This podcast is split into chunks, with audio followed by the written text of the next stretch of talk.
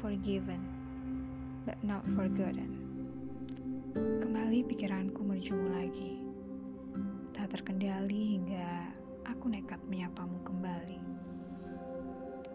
Dan harapan yang mengiringi kenekatanku pun lagi-lagi tak sejalan dengan kenyataan. Hati yang sudah berangsur pulih kembali membiru. Ternyata aku masih sebodoh itu. Sebesar itukah salahku? Sedalam apa lukamu? Siapa yang sebenarnya terluka di sini? Ternyata maaf saja memang tidak cukup.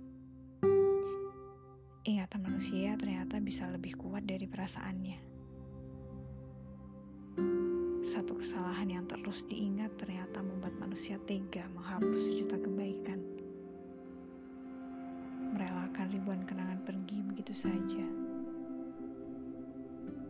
Hati pun tak lagi bisa disentuh dengan permintaan maaf. Mungkin mulut berucap memberi maaf. Sepantasnya. Tapi hati sungguh hanya Tuhan dan pemiliknya yang tahu. Aku harus bagaimana? Jika kamu pun tidak bisa melupakan kesalahanku, pun aku juga sulit melupakanmu. Menyesal pun tidak lantas bisa membuatmu kembali. Merubah sikap pun sudah terlambat. Bahkan berdoa pun aku takut. Ya, sungguh durhaka aku pada Tuhanku. Aku meragukan kuasanya. Karena aku tidak tahu doa siapa yang akan terkabul. Aku berdoa seorang diri. Setiap waktu memintanya membawa hatimu kembali. Dan aku tidak tahu apa aku mendoakan hal yang tepat atau justru pintaku akan membuatnya murka.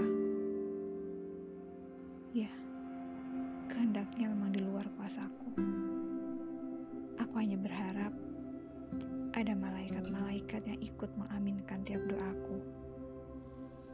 Sedangkan kamu, entah apa yang kamu doakan, selalu ada orang yang mendoakan seperti apa yang. Dan selalu ada yang mengaminkan apa pun yang kamu panjatkan.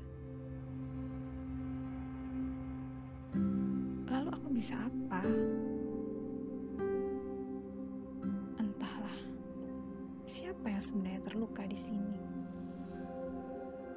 Kamu. Iya, sudah pasti. Dan itu menyakitkan.